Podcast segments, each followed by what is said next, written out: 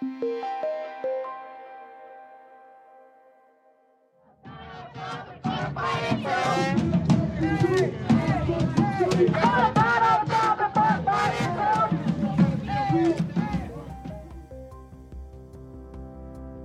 hey Emil, det lyder som om, at de både råber fuck Trump og fuck Biden. Er det rigtigt? Det er fuldstændig rigtigt hørt, Peter. Det, det lille lydklip, som der blev spillet her, det er fra en fælles march, som foregik i Detroit, Michigan, hvor jeg er lige nu. Øh, umiddelbart efter, at Joe Biden han var blevet udråbt som USA's 46. præsident. Det var altså reaktionen på, at, øh, at Donald Trump rød ud, i rød ud af det hvide hus. Formentlig, måske. Vi skal tage alle de der forbehold med, men det må vi jo gå ud fra. Og det lyder måske lidt pusseløjerligt i nogens ører, at de så siger fuck Biden, men det er fordi, at i de her sådan lidt mere progressive demokratiske kredse blandt Black Lives Matter demonstranter, som vi befinder os blandt i den her situation, der fejrer man jo ikke, at Joe Biden har vundet. Der fejrer man, at Donald Trump han har tabt. Men altså heller ikke selvom man har stemt på ham. Nej, heller ikke selvom man har stemt på ham. Man har stemt på ham, fordi ja, han er det eneste alternativ.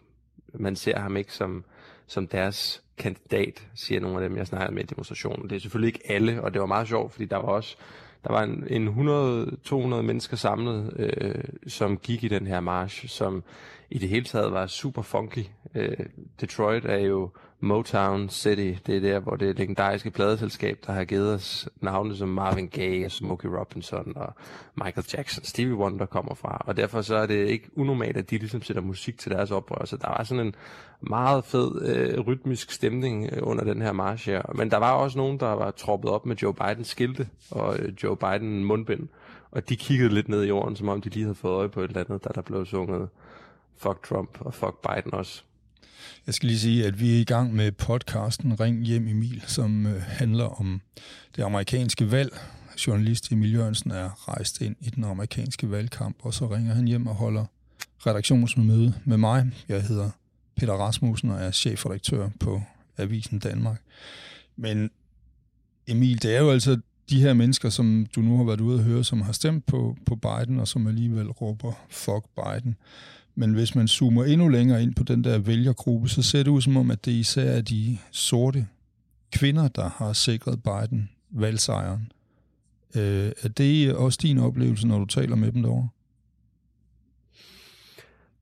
Ja, det, det er et godt spørgsmål. Jeg synes, der er mange forskellige vinkler på det her i øjeblikket. Hvem der har sikret hvem sejren? Er det, er det forstadskvinderne? Er det de sorte kvinder? Er det, er det latinoerne, der i virkeligheden er kommet ud for Donald Trump den her gang? Øh, Øh, der er i hvert fald ikke nogen tvivl om, at det er nogle unge kvinder i for eksempel Black Lives Matter bevægelserne, der går forrest i den her bevægelse. Det, det, altså, det øh, er, er tydeligt for enhver at se, når man bare deltager i nogle af de her protester og fællesmarches, som jeg har været med i, at det er simpelthen unge sorte kvinder i alderen fra et eller andet sted mellem jamen, 18 og 30 år, som, som leder de her protester her som, som står med megafonerne og som gejler folk op og som er politisk aktive i alle mulige græsrodsbevægelser, men der er bare heller ikke ret mange af dem, jeg har mødt i hvert fald, der har et specielt positivt syn på Joe Biden. Jeg, jeg talte med en, en 20-årig pige her i,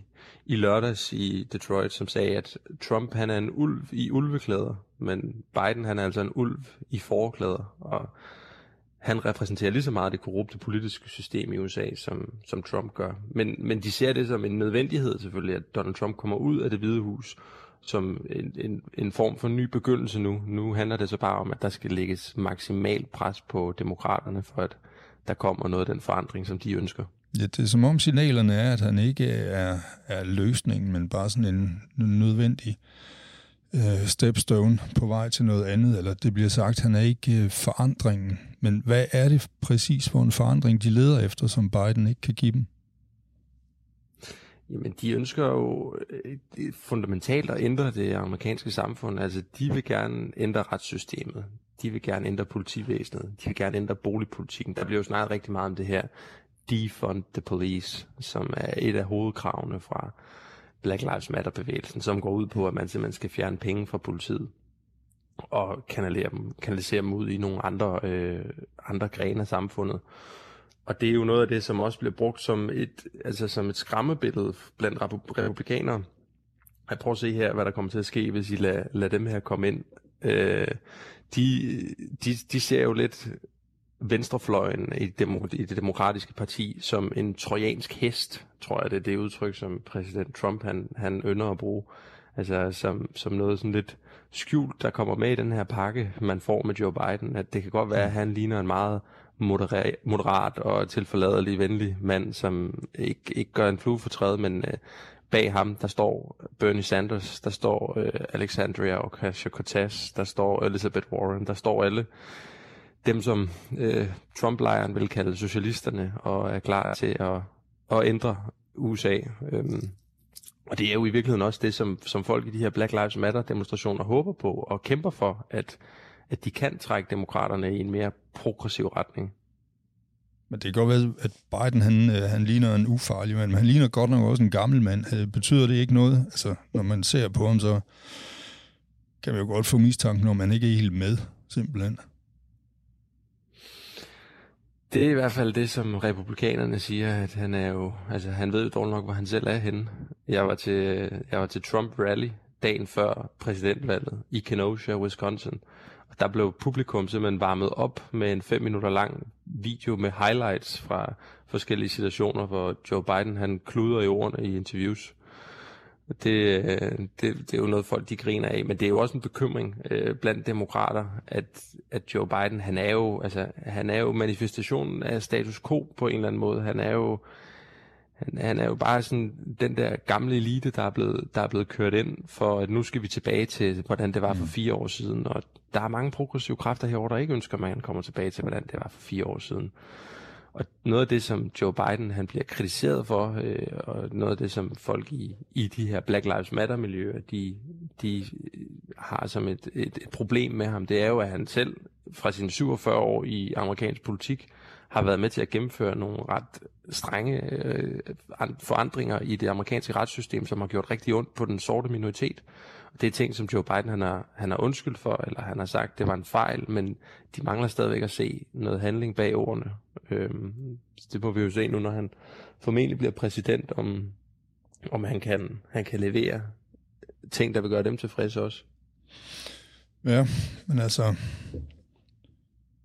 det kan godt være, at han er gammel. Altså, det, han, han virker bare helt vildt gammel, når man ser på ham. Ikke? Øh, han, han, han har lidt det der udtryk i ansigtet, som man selv har, når man har rejst sig op efter noget, man ikke kan huske, hvad er. Men der er også øh, det, at hans politik, siger de i hvert fald her i en overskrift i børsen, at Joe Bidens ambitiøse politik er død ved ankomsten, fordi han får problemer med at få øh, sine ting igennem i kongressen. Så altså, vi har en gammel mand med en død politik. Det, det kan man måske godt forstå ikke er sådan noget, man hylder lige frem i de der gadedemonstrationer, du har været med til. Men hvad er hans chancer egentlig? Har du et bud på det? Vi har en gammel mand med en død politik, og så har vi en Donald Trump, der øh, cykler rundt på et hjulet cykel og øh, gejler folk op, og nu er i gang med at arrangere øh, forskellige rallies, og det, det er da against all odds for Joe Biden, det er der, der ikke nogen tvivl om, men vi må også lige huske, at det er jo ikke sikkert, at han får et, øh, at demokraterne ikke får flertal i kongressen. På grund af omtællingen i Georgia, så finder vi jo faktisk først ud af i begyndelsen af januar, om, om de ender med at få et flertal. Og det vil være alfa og omega for, at de kan få gennemført noget af deres politik. Men hvad nu det for Alt, nogle rallies, de har gang i? Eller Trump har gang i? Ja, hvor skal vi starte henne her? Øhm, Donald Trump har jo, som, som du godt, sikkert godt er klar over, Peter, har han jo ikke accepteret valgnederlaget endnu. Der foregår en øh, enormt interessant og lidt skræmmende splittelse i det republikanske parti lige nu, som, som hele verden selvfølgelig prøver at følge med i. Og øh, det går på, at der er nogle republikanere, for eksempel øh, Mitt Romney, øh, George Bush, den tidligere præsident, der har været ude og ønske Joe Biden til lykke med valgsejren. Men ja. der er også end Donald Trump og øh, nogle loyale støtter omkring Donald Trump, der lige nu er i gang med at bygge en sag op omkring valgfusk. Øhm, de simpelthen mener, at der er foregået et regulært statskup, at demokraterne og Joe Biden har snydt med stemmerne, og de er i gang med at bygge en hel masse beviser op, siger de, for at, at de har en case, som de kan tage til højesteretten, og at de vil forsøge at få jamen, ultimativt for, for omstødt beslutningen om, at Joe Biden er udråbt som præsident.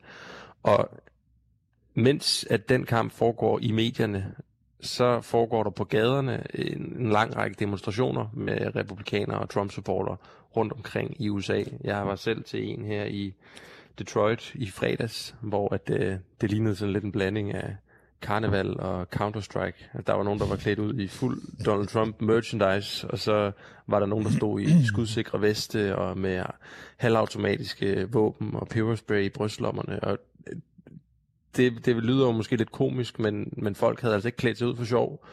Og patronerne i de her våben, de var ægte. Og grunden til, at folk de stod der, det er jo fordi, at de bliver gejlet op af Donald Trumps budskab om, at de er blevet snydt. Og nu går rygterne på nogle af tv-stationerne om, at Donald Trump han er i gang med at arrangere nye rallies, altså nye store vælgermøder. Det, som han har gjort til sin, til sin ting nærmest, at han holder de her kæmpe store, nærmest stadionfester, hvor han, øh, hvor han, hvor han taler til, til, til folk. Øhm, så det er jo en, en, en, en spændende og, og lidt bekymrende udvikling også, hvis der sideløbende med, at Joe Biden og Kamala Harris, de forsøger at, at komme på plads i det hvide hus, så foregår demonstrationer rundt omkring i USA mod den kommende præsident. Så han er ved at køre en helt ny valgkamp i gang, er det det? Måske, men der er ikke noget, der er bekræftet her, Peter, og der er også rygter om fra nogle af de store medier, at Jared Kushner, Donald Trumps svigersøn og Melania, hans kone, de, øh, de prøver at overtale ham til at kaste håndklædet i ringen. Okay. Simpelthen fordi, at øh, de kan se, at han ikke har nogen juridisk chance for at kan, kan omstøbe det der præsidentvalg. Men der, det, det fyrer med en hel masse forskellige teorier om, hvad det egentlig er, Donald Trump han har gang i, og hvad det egentlig er, han gerne vil opnå. Og der er, der, der er nogen, der tror på, at han reelt håber, at han kan omstøbe præsidentvalgsbeslutningen. Men der er også mange, der, der tænker, at det her det er valgkamp for 2024. Men altså, det, de mennesker, der sådan er på den her fløj, øh, der, der er øh, New Yorks tidligere borgmester og Trumps advokat, øh, Rudy Giuliani. Giuliani. Øh, men er der, altså, hvad vejer de? Kan de noget? Er der, er der nogen øh, sådan reelle, øh, er der noget, noget realitet bag det her? som, som kan omsættes i, i en regulær retssag, eller hvad, er, det, er det bare teater torden? Vi har ikke set noget konkret endnu. Der foreligger ikke nogen beviser, som er tungt vejet nok til, at vi kunne forestille os, at der simpelthen skal være en, en omvalg, eller at det, at det skal ende med, at højesteretten skal vurdere det her. Men de har en hel masse forskellige øh, små bidder af, af, af video og information, som, som der, der bliver delt flittigt rundt omkring på sociale medier lige nu, og som mange republikanere nævner, når jeg taler med dem. Øhm, et par eksempler, ikke? det er for eksempel, nogle, nogle af dem er sådan helt konkrete videoer. Det er for eksempel en, en video fra Virginia, hvor at der er 80 stemmesedler, der bliver brændt mens at der er en, en, en kampagnemedarbejder eller en, en, en valgoptællingsmedarbejder, øh, der siger, vi må gøre det, der skal til. Fuck Trump.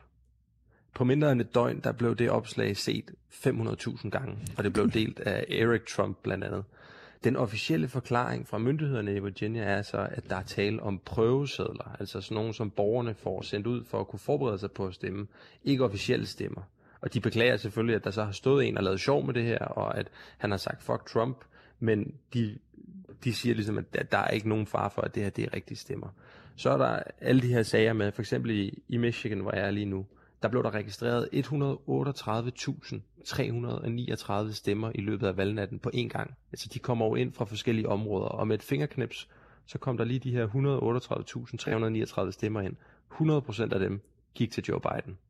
Det er jo statistisk set umuligt, påpeger flere republikanere, at han skulle have fået 100% mm. af stemmerne fra et område.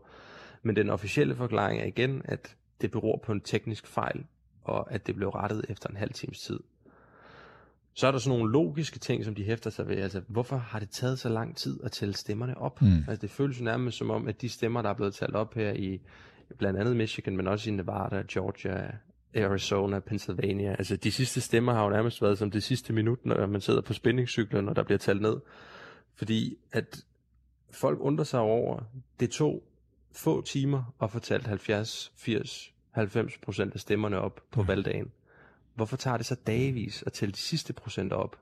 Det er det, som altså både Trump og hans tilhængere, de spørger om. Og igen er der jo en officiel forklaring, som lyder, at det tager længere tid at åbne konvolutter.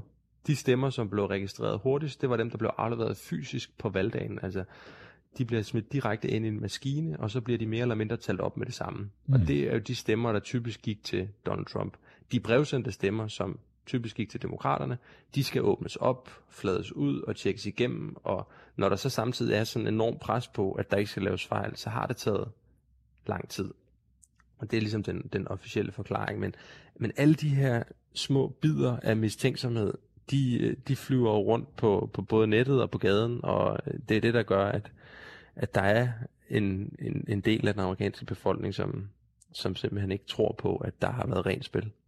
Ja, og så er der jo det faktum, at, at, at Trump i virkeligheden ikke var så langt fra at vinde. Altså, det er jo ikke, det er jo ikke en kæmpe øh, sejr, som Biden er gået med. 75 millioner stemmer fik han, og 71 millioner til Trump, så vidt jeg har læst i hvert fald. Øh, så der, der er jo sådan, der er jo en følelse af, at det, at det var tæt på det her.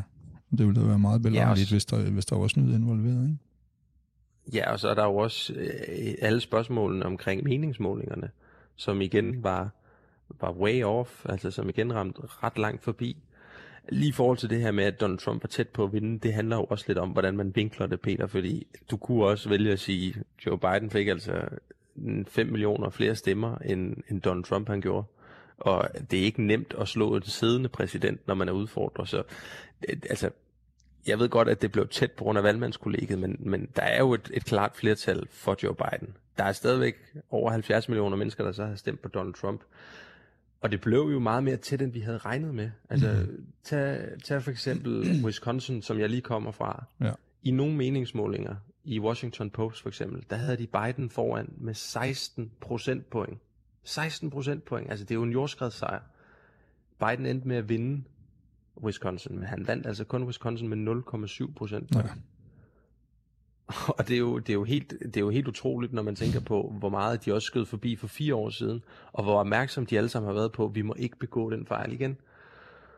Jeg ved ikke, om du kan huske, men dagen før, eller jeg tror faktisk, det var på valgdagen, vi bragte et interview med en, der hedder Carl Cannon, der er chef i det anerkendte medie Real Clear Politics, der, der lever af at sammenligne forskellige meningsmålinger. Og han sagde til mig dengang, at hvis vi rammer helt forbi igen, så er meningsmålingerne udlagte. Ja. Så er vi nødt til at gentænke, hvordan vi overhovedet snakker om politik, og hvordan vi måler folkestemninger. Så jeg ringede så faktisk til ham i weekenden igen, for lige at høre, hvordan han havde det nu. Om han kunne huske, hvad han havde sagt til mig før valget. Ja. Og øh, han sagde, vi må bare anerkende, vi er stadigvæk ikke i kontakt med Trump-supporterne. Nej. Fordi når opinionsmedarbejderne i gamle dage sagde, han ringede rundt og bad folk om deres holdning, så svarede 40-50 procent. I dag, når de ringer rundt, så er det kun 10-15 procent af dem, som ikke smækker røret på. Og Trump-supporterne, de stoler jo ikke på medierne herovre. Så derfor så er det jo ikke usandsynligt, at det er dem, der ligger på. Nej. Det, det gode spørgsmål til, til ham, Carl Cannon fra Real Clear Politics, som jeg også stillede, det er jo selvfølgelig, burde de ikke have lært den lektie for fire år siden? At burde vi ikke alle sammen have lært den lektie? Og det måtte han jo bare sige, at det var han enig i at vi var nødt til at gentænke, hvordan at vi målte øh, folkestemninger, og hvordan vi, vi snakker om politik. Og Trump, han har jo kaldt meningsmålingerne her for bevidst manipulerende. Altså han har jo simpelthen anklaget, anklaget de her forskellige institutioner for, at de med vilje skyder målingerne så langt forbi, fordi de bruger det som et, altså et, et politisk værktøj, et, et undertrykkelsesredskab, som han siger. Og øh, det er måske lidt svært sådan lige at forstå, hvad i alverden mener han med det, men, men lad os nu forestille os det modsatte scenarie. Lad os forestille os, at Fox News, de i månedsvis havde kørt meningsmålinger, der viste, at Trump han vandt med 15 procentpoint. Hvad vil New York Times og CNN så ikke have kaldt det? De vil sgu nok have kaldt det propaganda, tror mm. jeg. Præcis. Men Emil, vi, vi skulle også nødt til lige at gentænke, hvad vi gør med den her podcast og dækningen i avisen, fordi du var jo egentlig sendt til USA for at dække valgkampen, som jo i princippet burde være slut nu. Det er den så ikke, siger du, hvis de er i gang med at forberede nye rallies, og Trump stadigvæk ikke er i gang med at pakke flytte kasserne i det hvide hus. Så øhm, Hvad, hvad tænker du, vi gør fra nu af? Skal vi køre videre? Ja, jeg synes, det er lidt for tidligt at booke returbilletten hjem, Peter. Hmm. Der sker nogle ting og sager herovre endnu, og jeg synes, vi skal prøve at holde snuden i sporet omkring de sådan lidt mere tematiske øh, emner, vi tager op. Altså, vi har jo forsøgt i løbet af de her måneder, jeg har været herovre, at tage alt op fra for eksempel healthcare og øh, forskellige miliser og forskellige øh, protester, Black Lives Matter, og jeg synes stadigvæk, der er nogle ret centrale tematikker i den amerikanske virkelighed, som vi ikke har været rundt om endnu. Og det er for eksempel klimakampen, det er altså et, et corona også. Og det er nogle af de ting, jeg synes, vi skal prøve at, prøve at, at, at zoome ind på i de kommende uger, samtidig med, at jeg selvfølgelig også holder øje med, hvad der sker, både i, i Trump-lejren og i, i Biden-lejren, og om, han, øh, om cirkus, cirkusshowet det fortsætter. Ja. Jamen helt ærligt, så er det jo lidt spændende, hvad det er for nogle typer, der støtter den her øh, teori om, at det hele er valg, valgsvindel. Øhm, vi kunne ikke finde nogen af dem, tænker du? Det kunne vi nok godt. Altså, det tror jeg ikke er særlig svært. Og jeg tror øh, i virkeligheden også, at det er meget af nogle af dem, vi allerede har haft ja, det, med i vores ja. dækning. Mm. Altså, vi har jo i virkeligheden snakket med ret mange øh, republikanere herover og øh, jeg må bare sige, jeg, jeg tror i hvert fald, at vi er nødt til at se ud over det her med, at de, er, de ikke er rigtig kloge. Fordi hvis der er noget, som vi har lært af de her to valg, så er det jo, at, jamen, at, at det er en ret stor del af befolkningen. Og, og hvis man bare underkender det som stupiditet, så tror jeg virkelig ikke, man har lært lektion fra de her to valg. Vi sagde jo alle sammen for fire år siden, da Trump han vandt, at det var et protestvalg. Det var, øh, altså, det var bare en forandringsstemme. Nu har man i fire år haft ham som præsident. Man har udmærket været klar over, hvad, hvad pakken Donald Trump den mm. indholdt. Og alligevel har han fået 71 millioner stemmer. Ja, og det er jo ikke tror, rednecks alle sammen. Det, det, der er jo faktisk en hel del, både veluddannede og bymennesker imellem. Altså, det, det, det er jo en meget, meget mere sammensat vælgergruppe, han, han har fået, end man troede i første omgang. Ja, og, og det der argument om, at det er bare fordi de er racister for eksempel, som, altså det vil jeg også bare sige, det er ikke svært at finde demokrater herover, som, som har den holdning, at alle dem, der stemmer på republikanere, de er racister. Mm.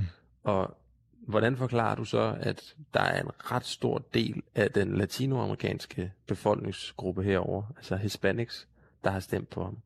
Og hvordan forklarer du, at der også er... Men det har du jo forklaret. Rimeligt... Det er jo fordi, at nogle af dem godt kan lide den der macho-stil, ikke? Jo, men er de så også racister mod sig selv? Det er jo så, altså hvis vi følger den tankegang, som, som nogen har og bruger til at affeje republikanske vælgere, så er det jo, så er det jo konklusionen. Og der er jo mm. også sorte amerikanere, der stemmer på Donald Trump. Så hele det der argument om, at det er bare fordi, de er dumme, eller fordi de er racister, det, det holder simpelthen ikke. Og det interessante, synes jeg også, det er, at den venstrefløj, som tit virker besat af, at man skal respektere og ligestille alle kulturer. De har valgt lige netop den kultur, som Donald Trump han repræsenterer, som trumpismen, hvis man kan kalde den det, kanaliserer, ikke har nogen værdi.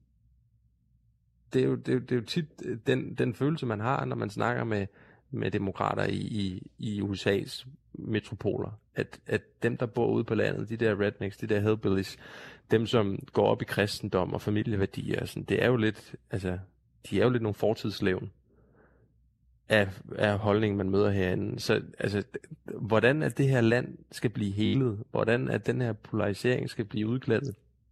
det er godt nok et spørgsmål, der blæser i vinden. Men lad os lige være konkrete med det der, du siger, øh, at vi burde lave noget på klimaet og på coronakrisen. Hvad, hvad, hvad tænker du på, på, på klimaet?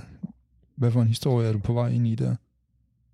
Jeg er på vej ind i en historie om noget, der hedder Sunrise Movement. Sunrise Movement er en klimaaktivistisk gruppe, som blandt andet øh, har pustet øh, AOC, Alexandria Ocasio-Cortez, den her ret øh, kendte kongreskvinde fra New York, i, i ryggen og, og har blæst hende frem, øhm, og som simpelthen kæmper for The Green New Deal, altså at USA de gennemfører en grøn omstilling.